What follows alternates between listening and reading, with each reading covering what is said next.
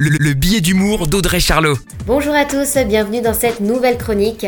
La propreté, ça te connaît? Avec la pandémie, l'hygiène corporelle est redevenue un sujet de société.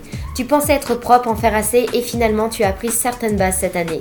2021, rien ne change, on continue tout pareil et on oublie certaines erreurs en matière d'hygiène, comme mettre trop de produits, mettre de la crème sur peau sèche ou mettre du déodorant après s'être rasé.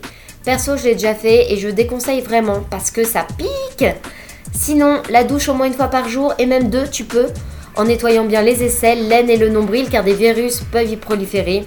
Les cheveux, c'est quand on veut. On dirait un slogan. Pour info, la possibilité de contamination par les cheveux n'est pas prouvée, alors calmos sur le shampoing. Le visage au moins une fois par jour et surtout le soir pour éliminer les particules. Pas besoin de plus avec la pandémie, mais pour ceux qui ont l'acné du masque, on n'hésite pas sur le lavage. Pour finir, les mains qu'on n'aura jamais autant savonné cette année. Moins de gastro, de bronchiolite et de grippe, alors on garde cette habitude. Eau, savon, gel hydroalcoolique avant de faire la cuisine, de manger après avoir pris les transports, après s'être mouché, après être passé aux toilettes. Soyons propres, très belle semaine à tous. La, chronique de Charlot, à retrouver en podcast sur itswanradio.com.